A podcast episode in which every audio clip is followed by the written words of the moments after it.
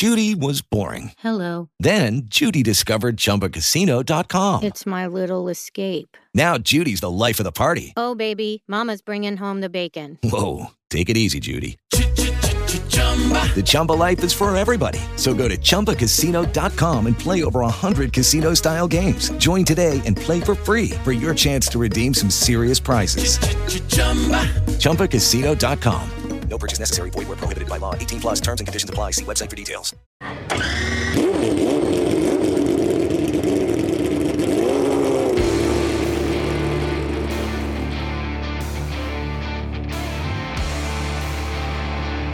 Benvenuti su Full Gas, storia e attualità dell'automobilismo. Conduce Fabrizio Monaco con Carolina Tedeschi e Paolo Senni.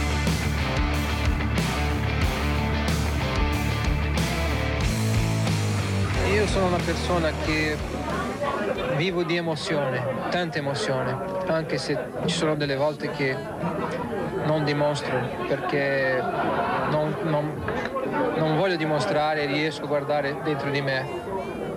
Però nella mia personalità, nel mio carattere, devo avere tanta emozione per mantenermi motivato mia- non soltanto nella mia professione, però nella mia vita.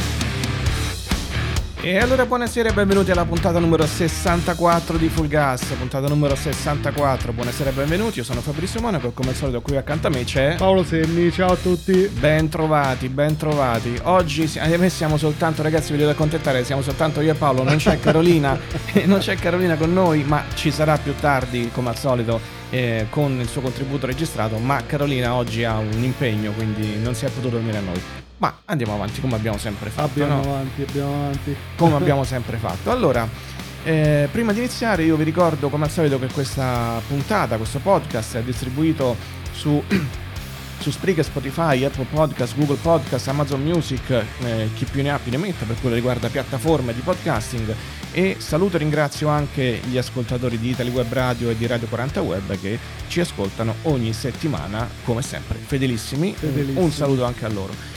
E ricordo anche che c'è un eh, gruppo Telegram che è associato a, a noi, a questo podcast e soprattutto eh, al nostro portale fullgas.cloud. Il eh, gruppo Telegram lo trovate cercando su Telegram Full Gas Racing tutto attaccato oppure più facile andate sul nostro sito eh, fullgas.cloud in alto trovate un bannerino rosso che eh, una volta cliccato vi riporta al nostro gruppo per partecipare, chiacchierare tutti insieme. Di settimana in settimana si aggiungono nuovi membri che ringraziamo, ma eh, sono tutti eh, molto partecipi, anzi danno suggerimenti anche, sempre, sempre molto graditi. Sempre ottimi. sempre molto graditi. E qui insomma l'invito è eh, unitevi a noi anche perché insomma eh, se vi piace il motorsport non penso che potete lasciarvi sfuggire questa occasione non solo di avere notizie in anteprima ma poi di, di- di scambiare due chiacchiere in un ambiente amichevole che poi no? E poi di che- parlare, insomma, fa, fa sempre bene parlare Sì, di motorsport. Assolutamente sì, assolutamente sì. Oh, ehm, proprio sul nostro gru- gruppo Telegram abbiamo ehm, di nuovo pubblicizzato il calendario Google che abbiamo istituito con tutte le gare che seguiremo durante il corso del 2022. Quindi eh, anche questo, se volete essere proprio aggiornati su tutto, venite sul nostro gruppo Telegram perché c'è anche questo calenda- calendario Google condiviso dove avete date esatte di tutte le gare che andiamo a seguire e che vi riporteremo, vi racconteremo eh, sempre col massimo entusiasmo. Molto bene, allora puntata numero 64 ehm, eh, e una puntata che abbiamo dedicato così alle news, nel senso che lasciamo una settimana di tempo di spazio ai nostri ospiti eh, per riprendersi dal nostro stalking settimanale e ehm, dedichiamoci alla- ad analizzare un po' quello che sta succedendo non solo in Formula 1 ma eh, anche in altre competizioni perché insomma c'è stata una Daytona, una 24 ore di Daytona che si è risolta all'ultimo giro dopo 24 ore Notevole. di gara e, e poi ci sono state le prime due gare di Formula E che insomma eh, qualche messaggio ce l'hanno già dato quindi oltre a tutto quello che sta su- succedendo in Formula 1 quindi diamo un po' spazio al- alle news per mettere così il dito nella piaga sulle news sempre in maniera piacevole. Eh, c'è Carolina che eh, ci fornirà il suo deep dive sulla Formula 1 specificamente, quindi and- andremo a eh, sentire quali sono le ultime novità, rumors, eh, presentazioni macchine, insomma ci sono la Formula 1 mai come quest'anno penso anche a motori spenti ci ha dato da parlare. Veramente tanto. Tanto, Tanto da tanto. parlare. E eh, anche perché c'è un certo Lewis Hamilton non si sa bene che cosa abbia in mente. Cosa abbia deciso ancora? E, insomma, questa è una, è una- una variabile non da poco. E, e poi, e poi Paolo, in eh, finale di puntata, Questa settimana affronteremo un argomento che sta molto a cuore ai ferraristi. Parliamo di Jody Scheckter. eh, beh, insomma, le- Jody Scheckter che è stato l'ultimo campione del mondo prima dell'era Schumacher. Ecco, eh, scusate se è poco. Scusate no, se è scusate poco. se è inteso come, ma possibile che dal 1979 abbiamo dovuto aspettare Schumacher, Eh, il è periodo vero. nerissimo della Ferrari. È proprio. vero, è vero, è stato uno dei peggiori. Eh sì, no, che poi voglio dire c'è stato Alboreto che ha rischiato un anno di vincere Sì, il mondiale, sì, sì. Prost che bene o male, no? Poi sappiamo bene come è andata a Come è finire. andata?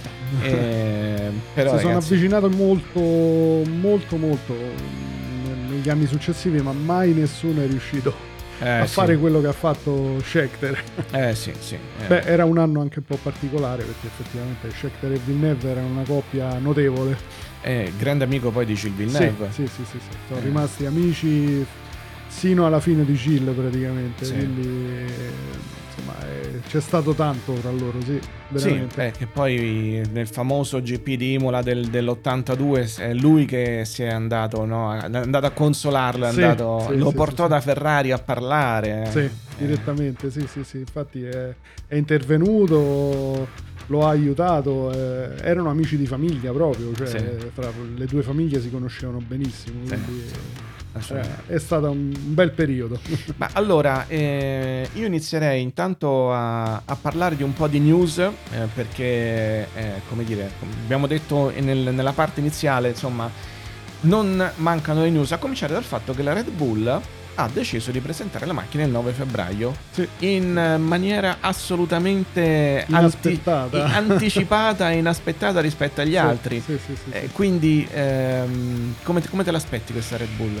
Ma eh, in realtà questa se- per, quest- per quanto riguarda questa- quest'anno, quest'annata, non vedo grandi differenze fra le macchine. Mm, Mi sa un po' di annata sperimentale, un po' per Mm. tutti.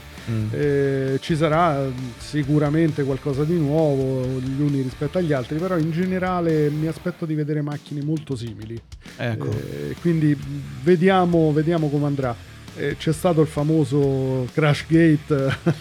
Oh, e questo è un argomento, Sì. questo è un argomento perché eh, Mercedes nega tutto. ah, sì, sì, sì, non è vero niente. Non è vero niente. Mm, ora, cioè, voglio dire, come si fa a negare una cosa del Beh, genere? insomma, abbastanza ufficializzata come notizia, quindi Però loro dicono che dal 13 gennaio, gen- sì, dal 13 gennaio lo- la loro macchina è omologata. Quindi sembra che secondo tutto sia loro andato bene. non sia successo niente. Tra l'altro mi sembra per i crash test laterali.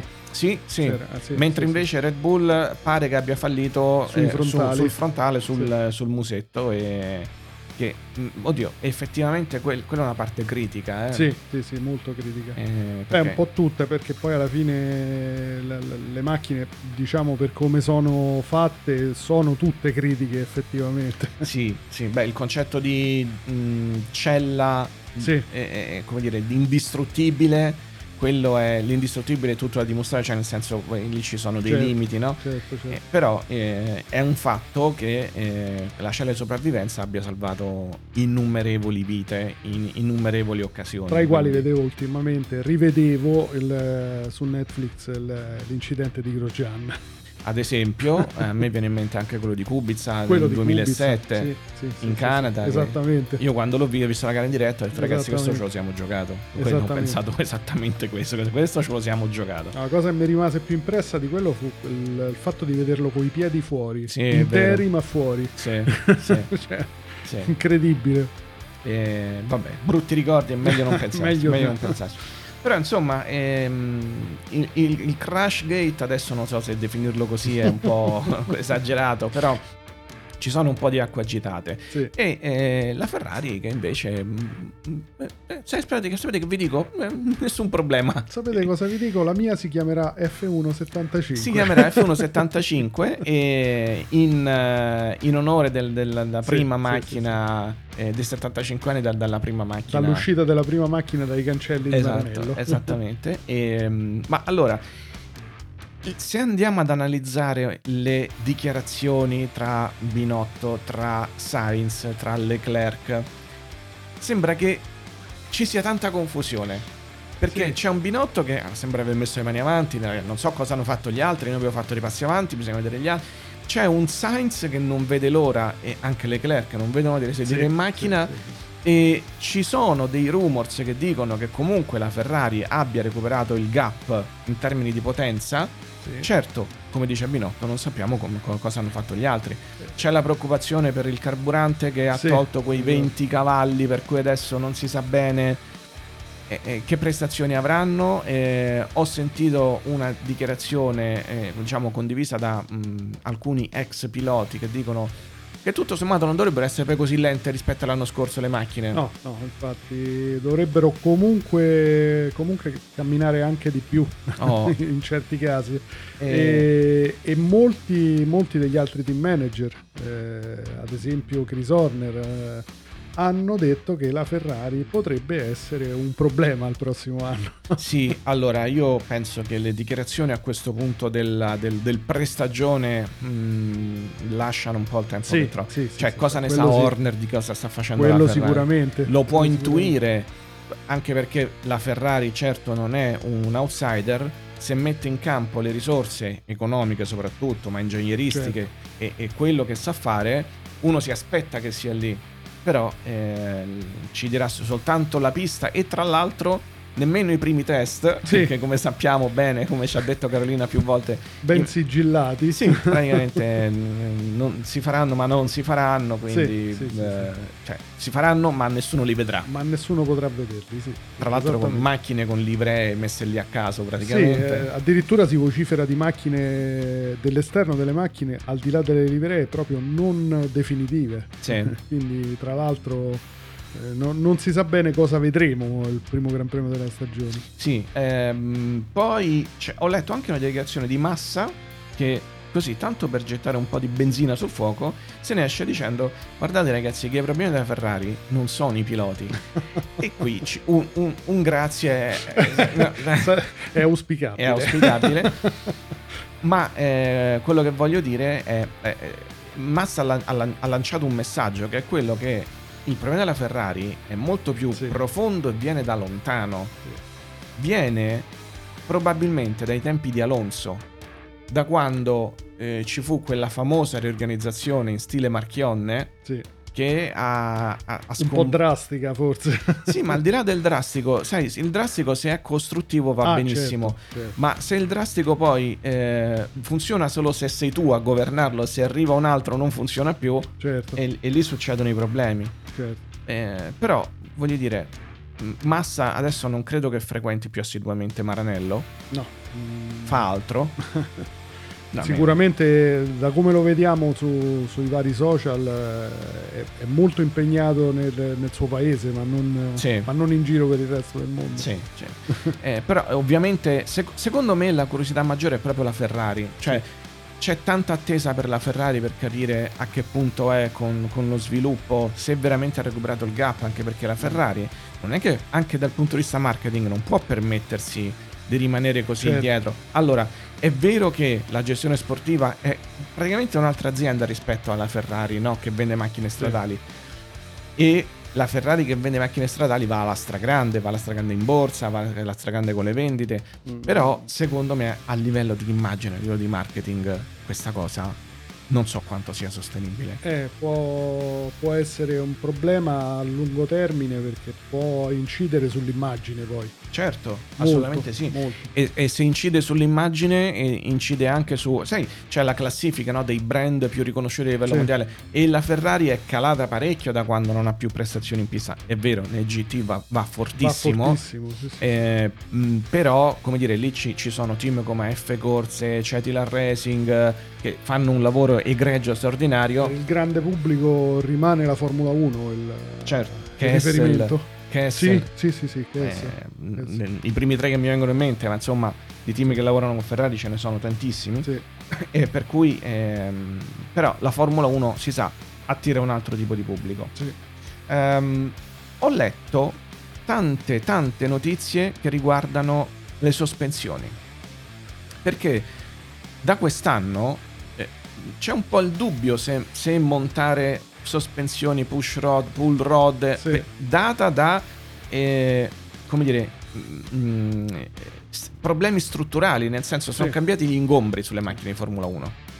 E questo ha creato un problema agli ingegneri, quindi probabilmente vedremo team no, che Sì. montano sospensioni di diverse tipologie adattate a macchine sulle quali si può lavorare poco, no? Cambia molto anche la spinta verso il basso sulle macchine, Sì, perché le- non dimentichiamo appunto le- le- la rientrata dell'effetto suolo, certo. che potrà incidere sicuramente su, sul, al di là degli assetti e delle velocità in curva, ma comunque inciderà molto anche nell'altezza delle macchine Mm, mm. eh, da terra, quindi anche quello poi va compensato in un modo o nell'altro e va adattato ad un nuovo assetto, un assetto completamente diverso da quello Eh, che sì. abbiamo visto negli anni precedenti. Beh, ingegneristicamente parlando è anche una bella sfida perché poi ehm, questo comporta che la parte teleaistica, la parte motoristica, no, Sì. devono, devono avere uno scambio di informazioni costante Sì, sì, e sappiamo come in certi ambienti questo magari non succeda sempre. Sì. No? Eh, Eh, è, un- è uno dei problemi che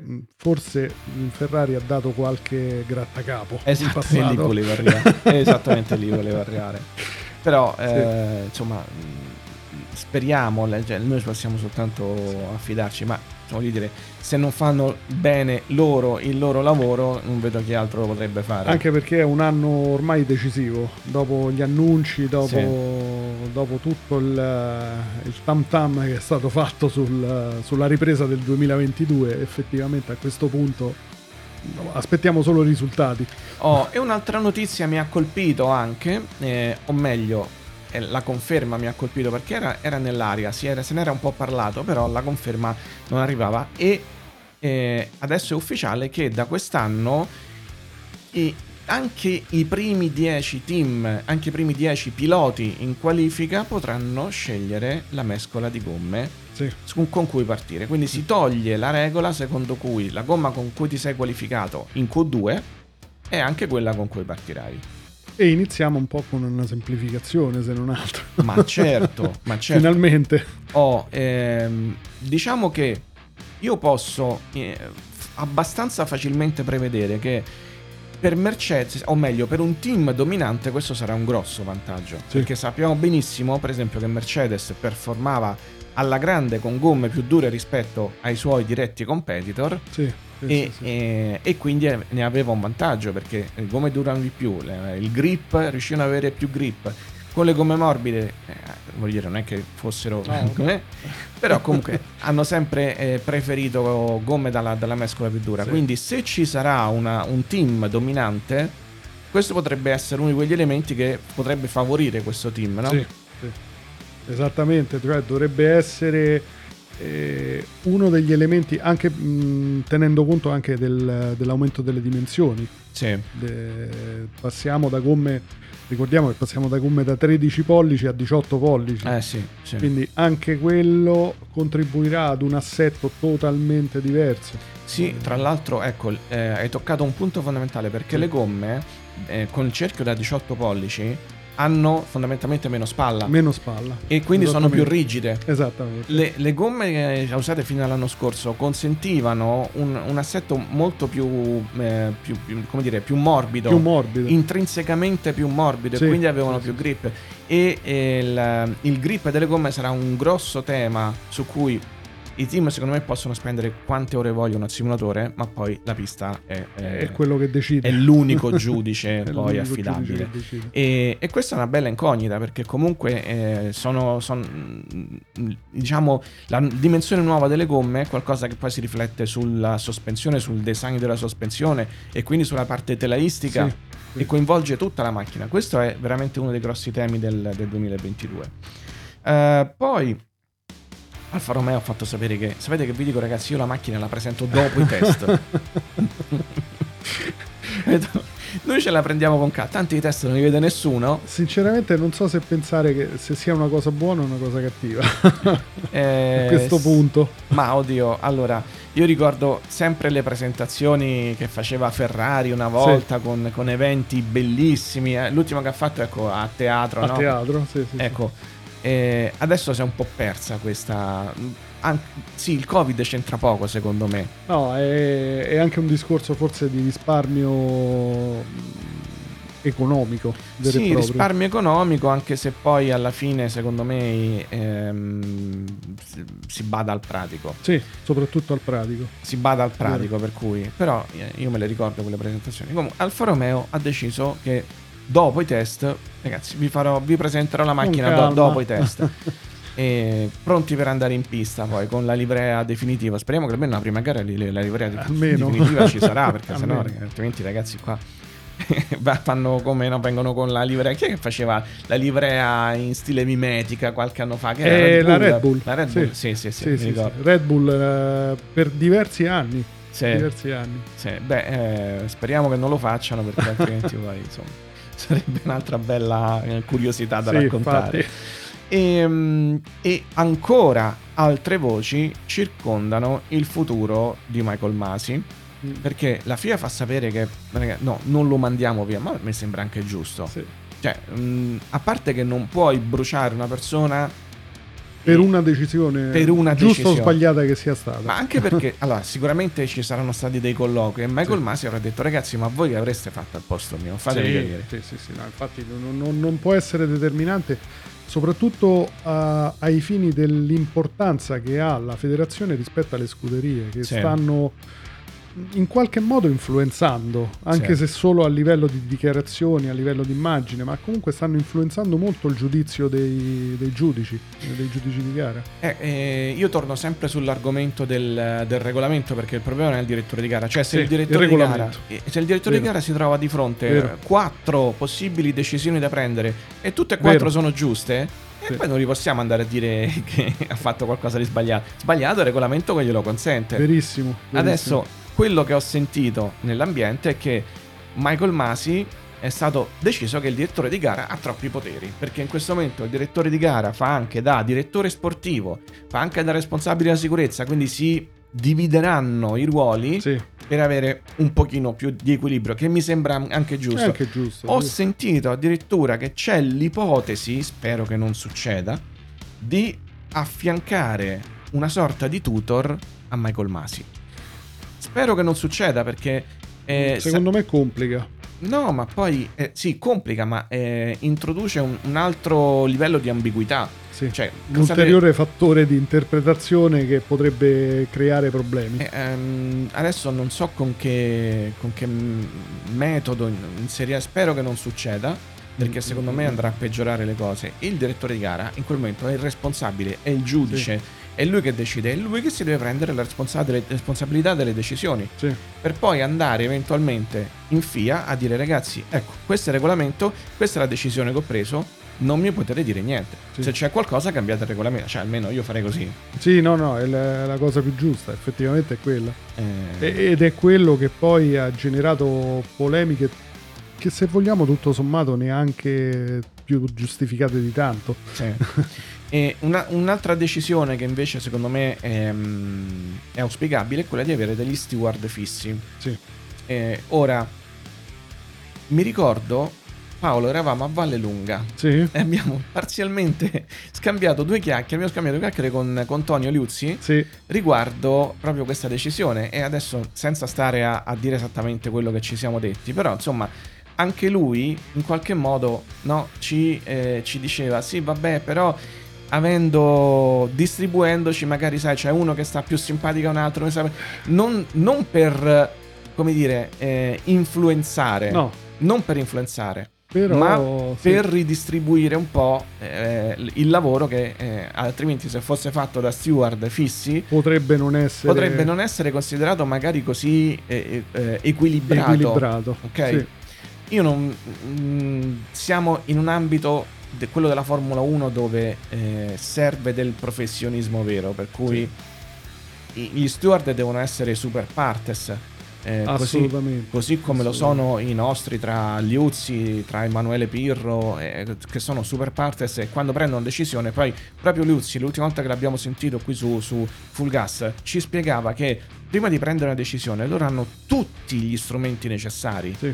hanno la telemetria, hanno i replay, hanno tutto quello che gli serve Sì, per sì, prendere sì. la decisione, per cui Per quando prendono la decisione è perché sono convinti. A quel punto eh, sono ben, ben consci di quello che vanno a fare. Esatto, esatto. Quindi non c'è questo margine. Cioè, non è che se mi sta simpatico Hamilton lo favorisco o se mi sta simpatico Verstappen faccio lo stesso. No, sono, sono comunque dei, dei professionisti. Il fatto di averli fissi potrebbe magari incrementare il livello, diciamo così, di, di training, di preparazione che devono avere prima di, di andare, eh, come dire, a lavorare durante un Gran Premio.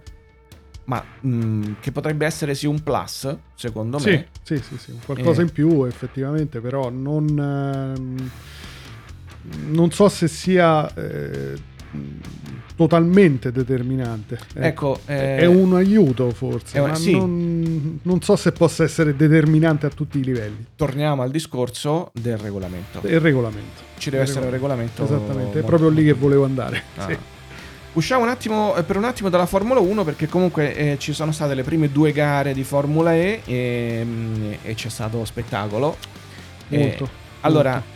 I- quello che ho visto io, allora ripeto per chi non, non- cioè, ripeto, ribadisco, insomma, per chi non, che non l'abbia vista, gara 1 si è conclusa con eh, doppietta Mercedes, De Vries vince davanti Van Dorn, eh, terzo Jake Dennis. E tutti avevamo già detto ok, a posto, finito, Sì, anche perché anche in qualifica Mercedes eh, anche in qualifica. non è che si era risparmiata, per cui sai. E abbiamo detto, vabbè ragazzi, eh, anche Formula E ormai è andata, andata. è dominio loro. E Poi invece... c'è stata gara 2 dove c'è stata una bellissima sorpresa Sì, con un Mortara che ha vinto. E, grande Edo. eh, eh, sì, sì, beh, E ha l'altro fatto anche una gara notevole. ha fatto una gara eccezionale. Sì, sì, sì. Con eh, Frainz secondo e Di Grassi terzo, quindi doppio podio. Doppio podio. per Venturi, Sì. quindi eh, Susie Wolf sarà contentissima, immagino. Anzi, l'ho vista in diretta televisiva che, che, insomma esultava Sì, con sì, una certa.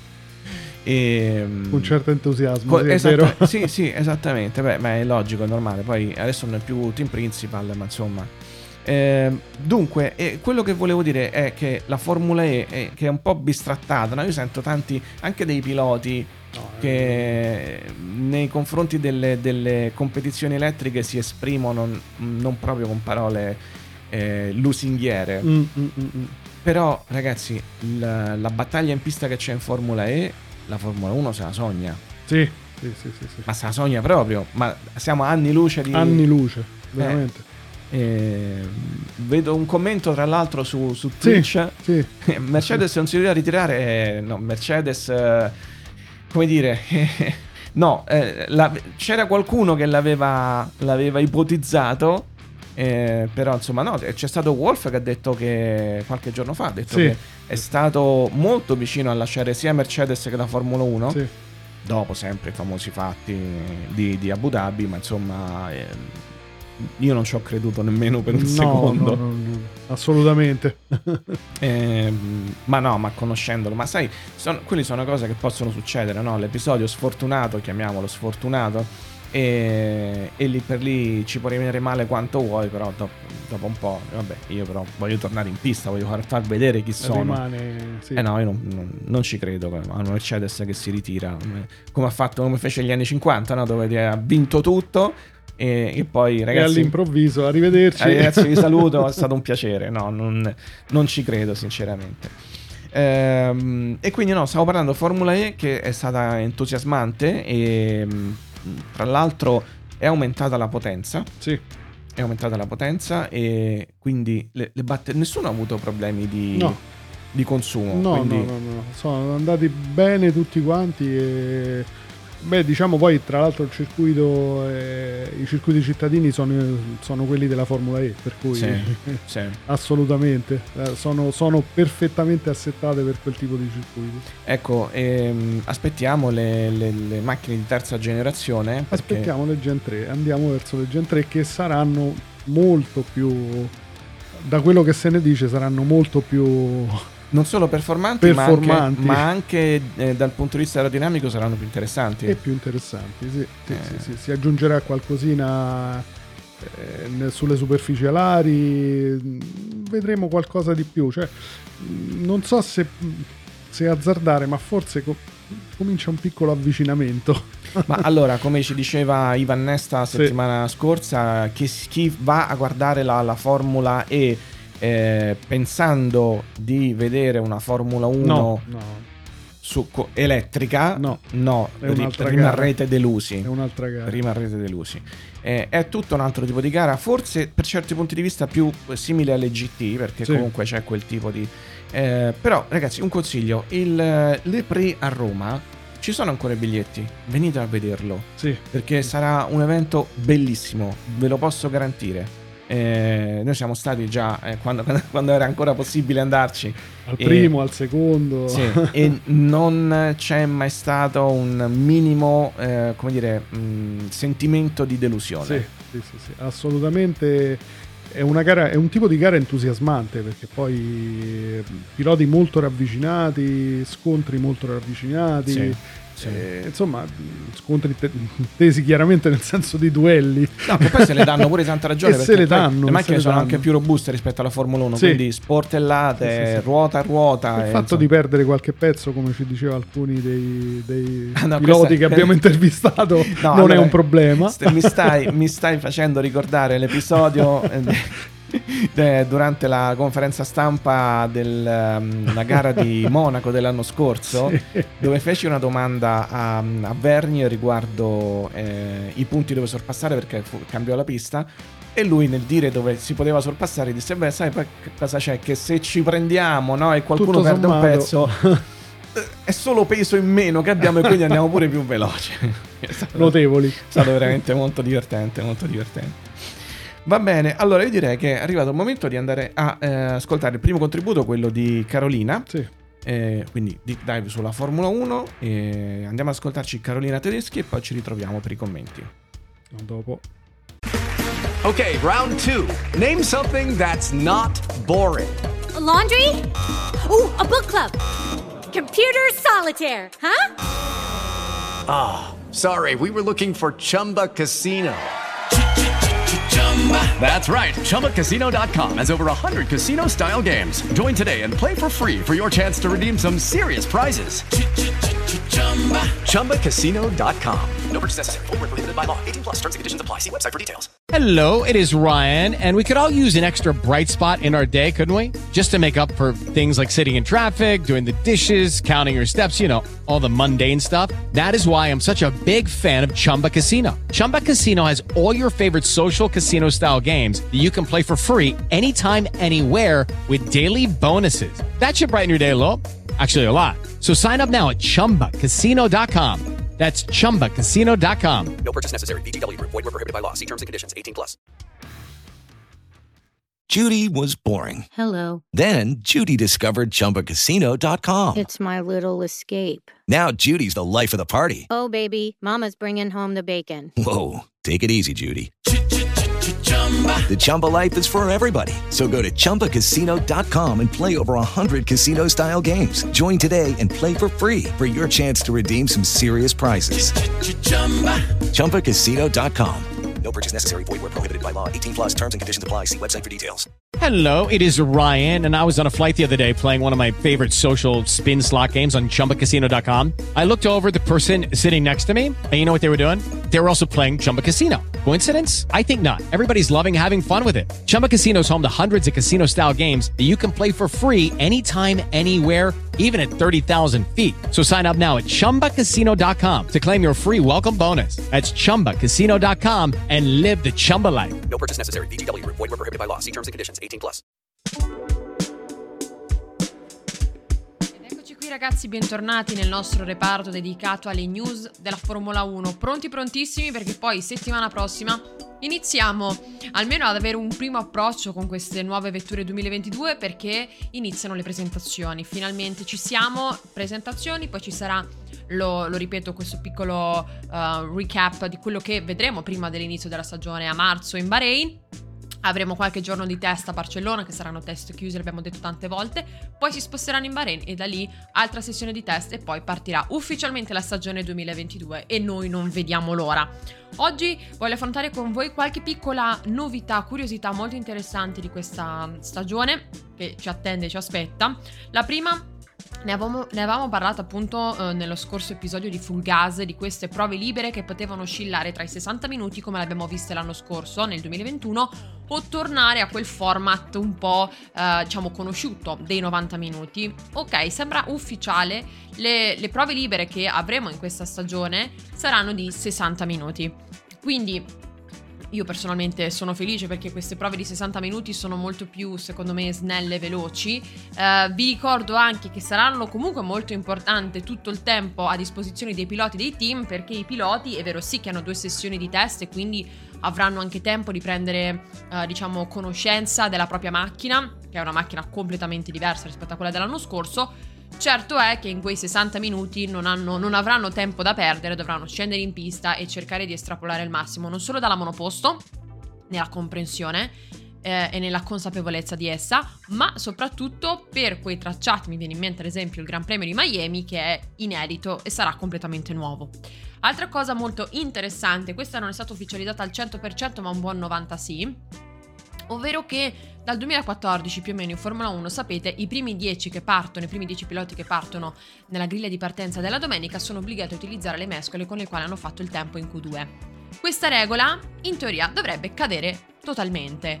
Un po' avevamo avuto l'accenno durante le gare sprint perché il format delle gare sprint aveva un po' rispolverato questo regolamento e mh, mm, pare che la Formula 1 voglia andare proprio in questa direzione, ovvero dare ancora di più libertà ai team nella decisione uh, del, delle gomme all'inizio della gara perché sapete che in Formula 1 nei tempi, nei tempi nostri moderni diciamo um, anche le decisioni strategiche che vengono fatte dietro la scelta dei pneumatici è molto importante per poi quello che si andrà a raccogliere in gara. Quindi piena libertà e questo andrà poi a mm, muovere le carte in tavola e sarà un altro aspetto imprevedibile e interessante. Un altro fattore molto importante perché iniziamo e ci addentriamo in casa Red Bull, una Red Bull che lo ribadiamo, non ha superato il crash test frontale del musetto, hanno dovuto rifarlo. Si era, si era, creato un po' di caos generale della serie, ma questo crash test non superato porterà uh, qualche svantaggio poi inizio stagione quando verrà presentata la monoposto? Ok, tutte queste domande hanno delle risposte perché la monoposto della Red Bull, la RB18, progettata dal grandissimo Adrian Newey, verrà presentata quasi in pole position perché uh, verrà presentata il 9 febbraio.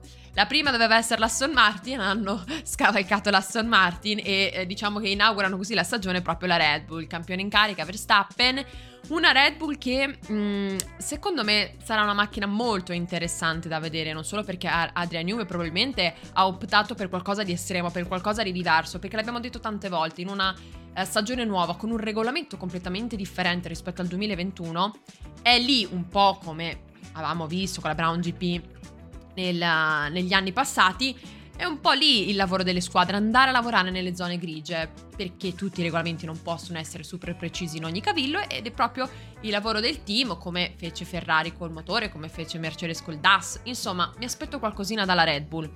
Una Red Bull che ha già detto che hanno già raggiunto le prestazioni a simulatore, lo ribadiamo a simulatore, del 2021. Perché lo ribadiamo a simulatore? Perché tante volte è capitato in Formula 1 che a simulatore avessero dei dati, non parlo di Red Bull, parlo in generale.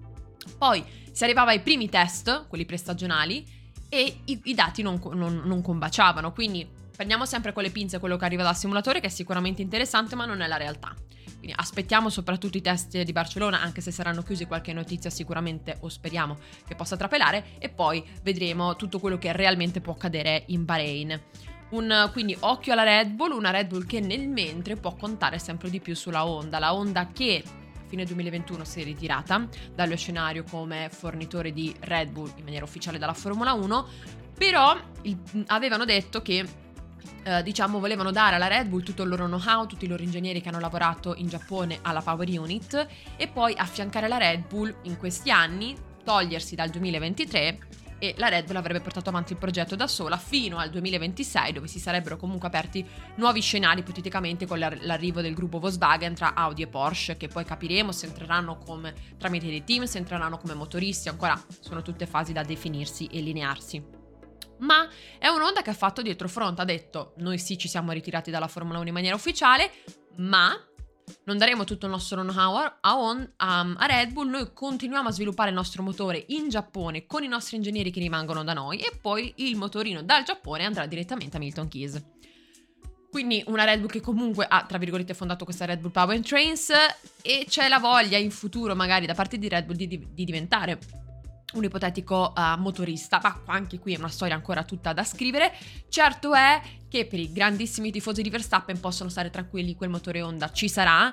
Ed è una Red Bull che torna non solo con un Verstappen che vuole ovviamente difendere il titolo e arriverà con il numero uno sul casco e sulla monoposto, ma cercheranno sicuramente anche di andare ad acchiappare quel campionato costruttori e quel titolo che l'anno scorso non sono riusciti a vincere, forse, e butto lì, per un Sergio Perez che ha brillato non sempre in tutta la stagione, ha fatto un grandissimo lavoro ad Abu Dhabi, ma e ricordiamo sempre che l'ambiente Red Bull è un ambiente molto particolare, molto difficile. Se vediamo tutti i compagni che poi sono stati, tra virgolette, cacciati dal team, Pierre Gasly, Kvyat, Alexander Albon, ecco Perez avrà una grande possibilità quest'anno, quella di essere costante per tutto l'arco de- dei Gran Premi, portare tanti punti, cercare di sbagliare poco. Sappiamo che i paragoni con Verstappen sono sempre molto duri da digerire, da sopportare, però l'importante è la solidità perché in questo modo con un Verstappen forte, con una macchina competitiva, questo lo capiremo soltanto in pista, ma con un Perez concreto, beh, forse allora Red Bull non solo potrà puntare al titolo piloti, ma puntare anche al titolo costruttori. Questo lo, lo capiremo, io vi aspetto settimana prossima perché iniziamo a entrare assolutamente nel vivo o almeno riusciamo e vediamo qualche monoposto nuova del 2022. Ciao!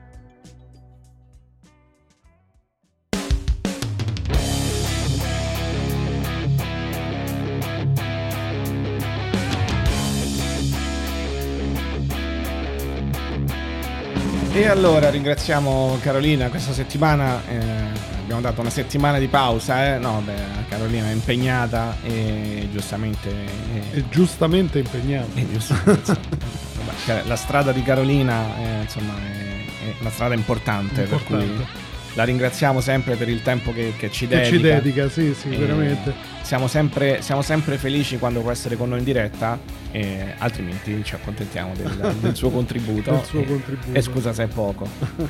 Eh, no, molto bene. Allora, eh, ha, ha lanciato anche Carolina de- de- dei temi importanti mh, perché insomma questa Formula 1, forse lo stiamo dicendo un po' troppo spesso, però si sta allontanando un po' dal, dal pubblico, no? Purtroppo sì. Eh, almeno io la vedo così, ragazzi. Cioè, è aumentato lo spettacolo in pista. E il finale di, di questa stagione lo, lo testimonia. Sì. Eh, però certe decisioni lasciano un po' il tempo che trovano. E adesso vediamo un attimo come sarà questa Come- stagione. Io confesso ho delle grandissime, aspe- gran- grandissime aspettative su questa stagione.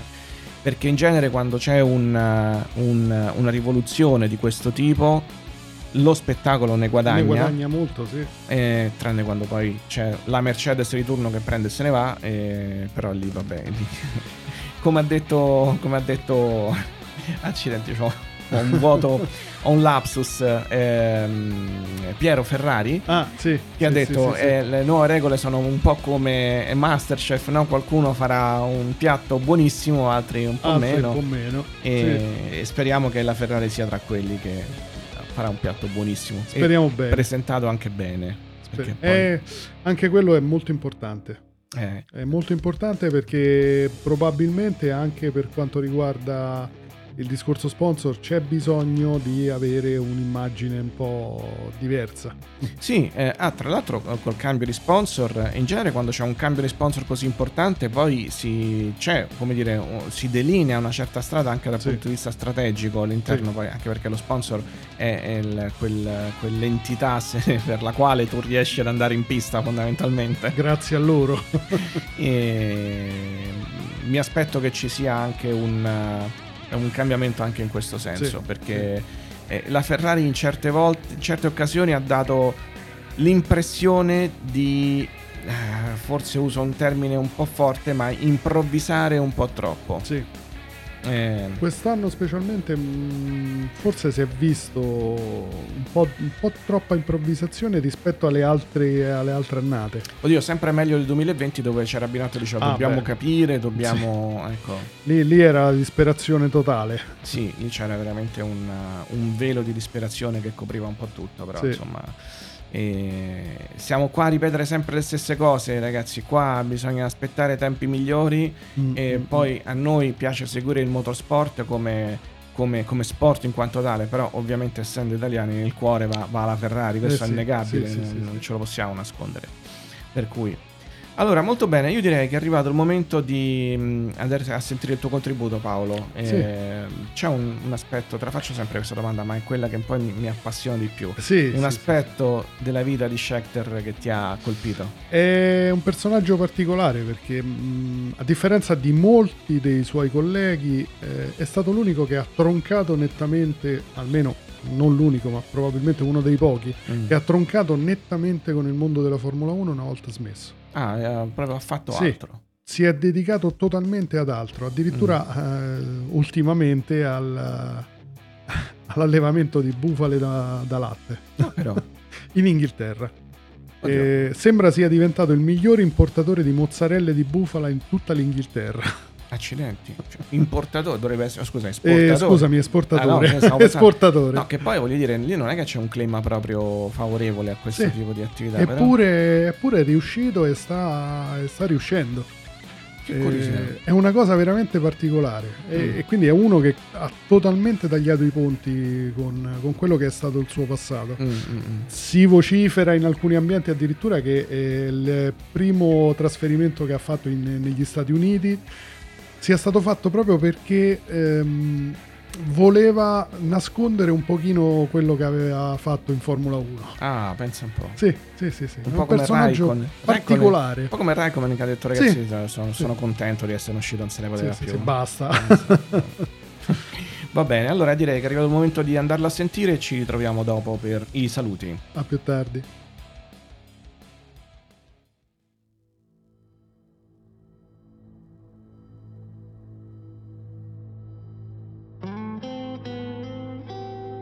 Campione del mondo di Formula 1. Un titolo che rappresenta la massima ambizione cui un pilota di vetture da corsa può desiderare di arrivare. Il punto più alto di una carriera agonistica che corona i sogni di qualsiasi bambino abbia desiderato correre su un nastro d'asfalto, emulando i propri campioni.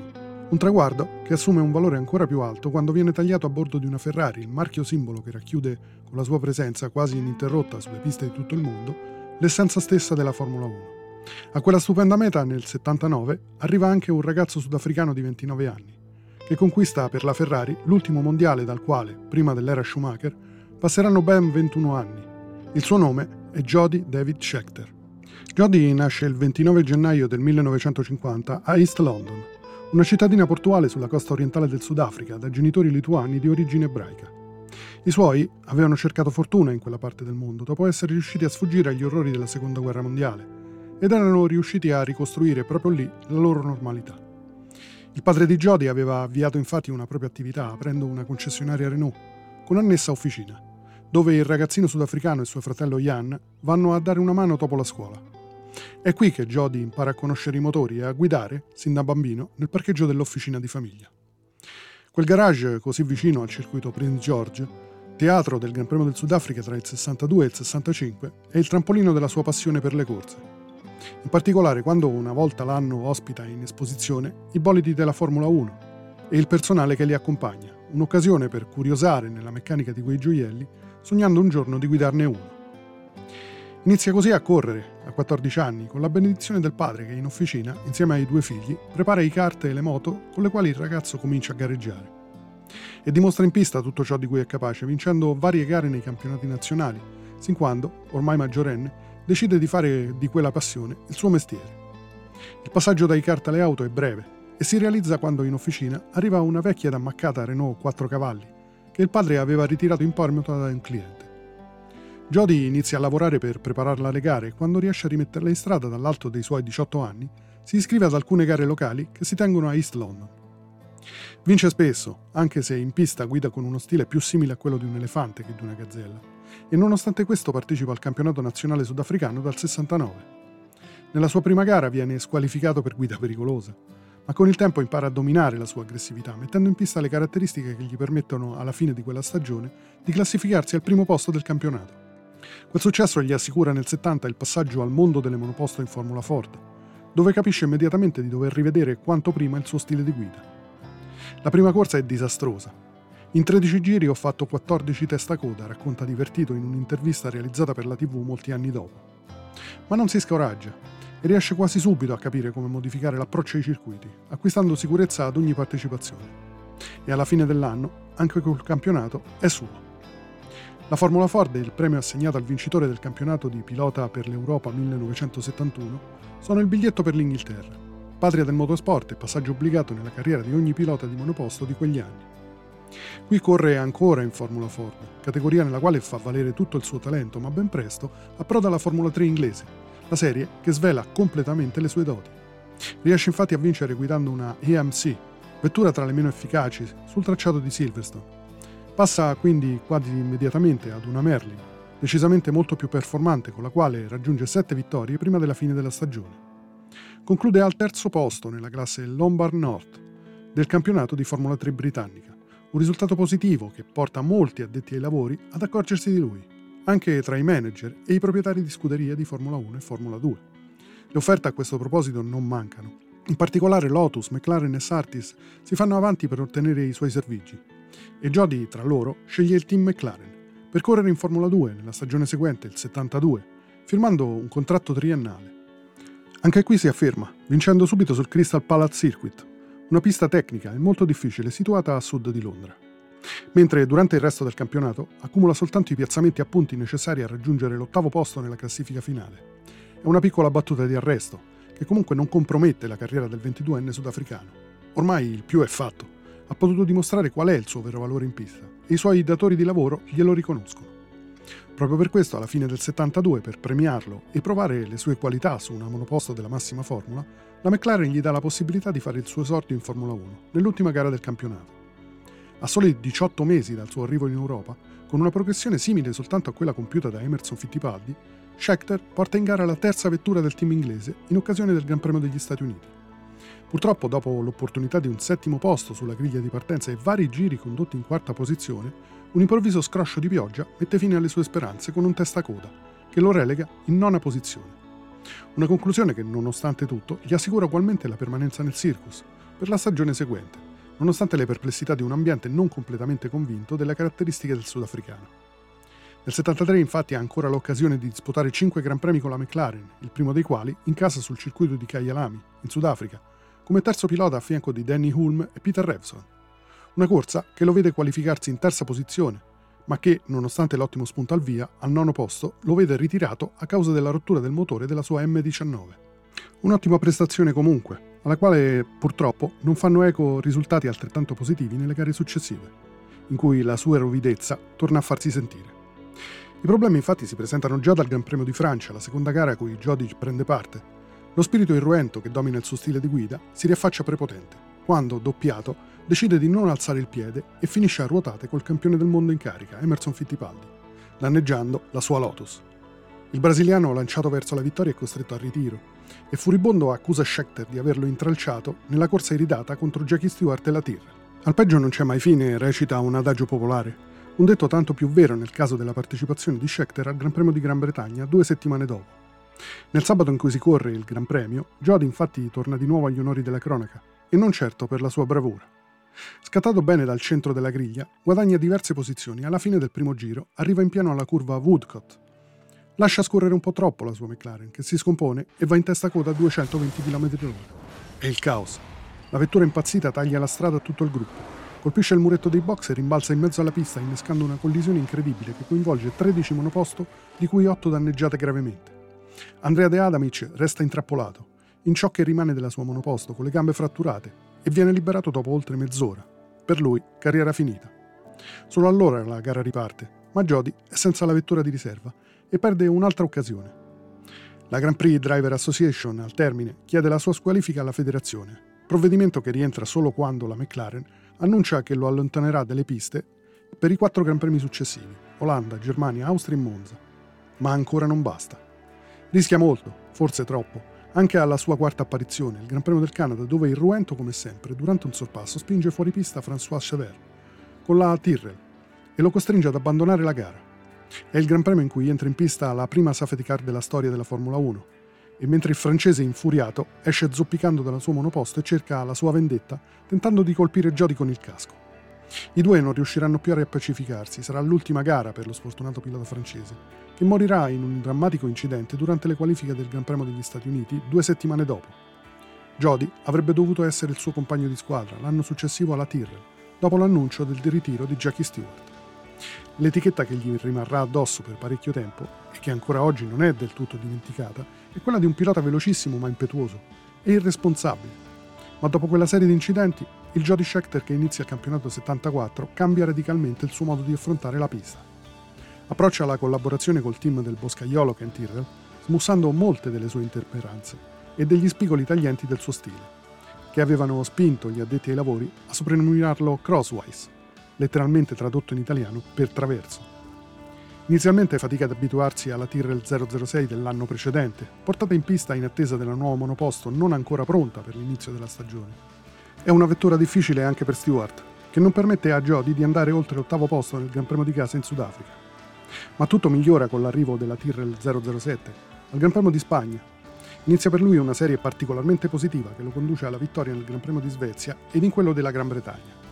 Successi che, oltre ad assicurargli il terzo posto nella classifica finale del campionato alle spalle di Fittipaldi e Regazzoni, cementano la sua unione con Kurt Tyrrell e il team. È un sodalizio che continua anche l'anno successivo, il 75, nel quale Jody, ormai ufficialmente caposquadra del team inglese, anche a causa di una monoposto ormai superata, vince soltanto nel Gran Premio di casa in Sudafrica. Chiude settimo in classifica, sperando nelle possibilità che l'innovativa vettura in via di sviluppo nella factory di Kent Tyrrell può assicurargli nella stagione seguente.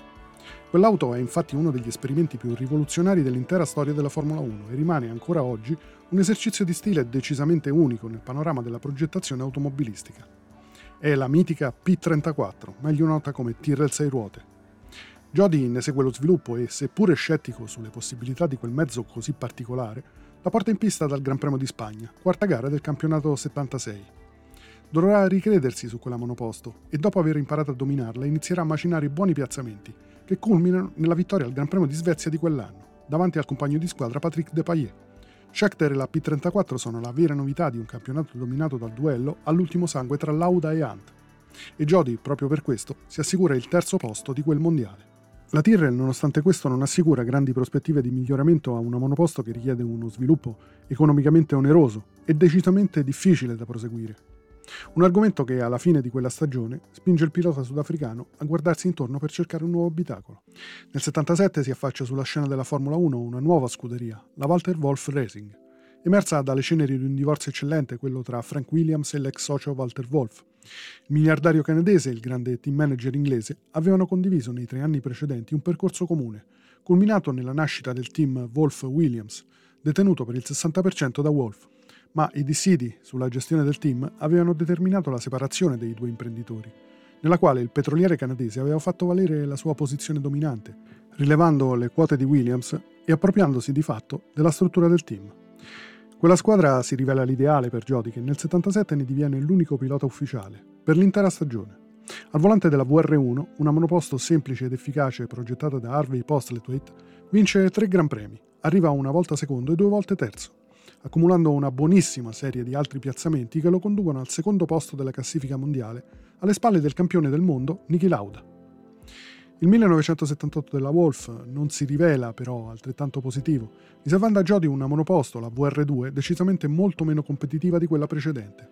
È una stagione che gli preclude completamente la vittoria e gli assicura soltanto un terzo posto a Monte Carlo e il settimo posto finale nella classifica piloti, ma che, nonostante si riveli deludente, lo inserisce di diritto nella lista dei campioni, mettendolo in luce agli occhi di un team che potrebbe assicurargli la vittoria per la stagione seguente, la Ferrari.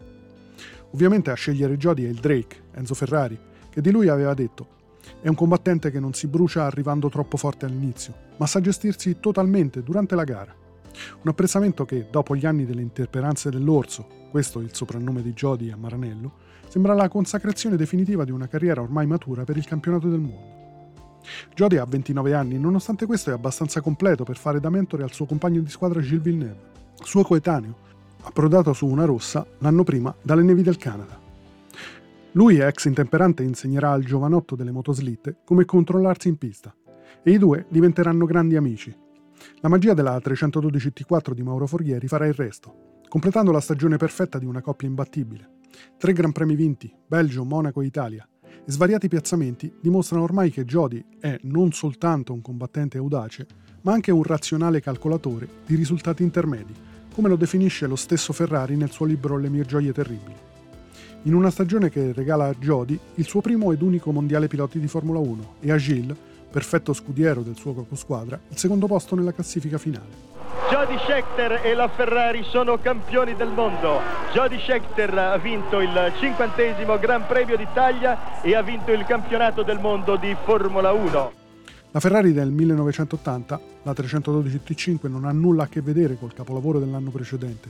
Jody in Canada addirittura non si qualifica e Gilles, nel tentativo di riagguantare i ben più potenti turbo che dominano la Formula 1, colleziona incidenti paurosi. E Jody a 30 anni forse ne ha abbastanza di correre qua e là per il mondo. Dichiarerà infatti in seguito: Se fossi stato un giocatore di tennis avrei tirato avanti un altro anno. In Formula 1 non si può fare. Sarebbe stupido ammazzarsi per i soldi. Dopo il suo ritiro può fare a meno della Formula 1 come la Formula 1 può fare a meno di lui. E nella seconda parte della sua vita avvia un'attività legata ai sistemi di puntamento per armi di precisione, che vende con profitto dopo qualche anno, per dedicarsi nuovamente a qualcos'altro, l'attività in pista dei figli Thomas e Toby. Oggi ha 72 anni, il terzo stint della sua esistenza dopo l'esperienza da imprenditore militare conclusasi nel 2001, è dedicato alla famiglia, alla sua seconda moglie Claire e ai suoi sei figli, purtroppo anche al ricordo di Ila, la penultima di loro, mancata a 21 anni nel 2019. Dopo la morte dell'amico Gilles ha tagliato tutti i ponti col mondo delle corse, fatta eccezione per qualche sporadica apparizione per eventi o rievocazioni storiche del suo titolo mondiale. Ed è diventato proprietario di una fattoria agricola nell'Hampshire, dove si dedica alla produzione di cibo e, ebbene sì, di mozzarelle. Appena produrrò utili e renderò la fattoria autosostenibile, l'affiderò a qualcuno e verrò a vivere in Italia, da Nababbo, starò in spiaggia a farmi fare i massaggi, ha dichiarato in un'intervista di qualche anno fa. Forse sarà proprio questa la vita di Jody Scheckter, il pilota che ha vinto un solo mondiale, ma che ancora oggi gli appassionati ricordano come uno dei pezzi più importanti nella storia della Formula 1.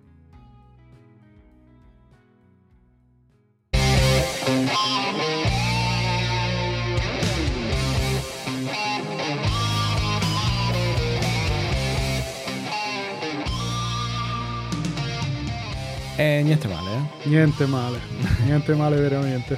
Che poi era uno che in pista Eh, le ha dava dato- anche. Ha eh. dato, ha dato parecchio, ma nel momento in cui si è calmato è cominciato a uscire il campione. Eh, sì. È stato forte. È sempre stato così, forte. è sempre così. Quando tieni a bada veramente. il demone che c'è dentro di te, escono fuori le qualità. Sì, sì, sì, sì. Va bene ragazzi, allora eh, siamo andati lunghi come al solito, ma eh, quando parliamo di Formula Le 1 e di chiacchiere. motorsport eh, non ci ferma più nessuno. La puntata numero 64 di Full Gas termina qua, da Fabrizio Monaco. Da Paolo Senni. Arrivederci la settimana prossima. Ciao a tutti.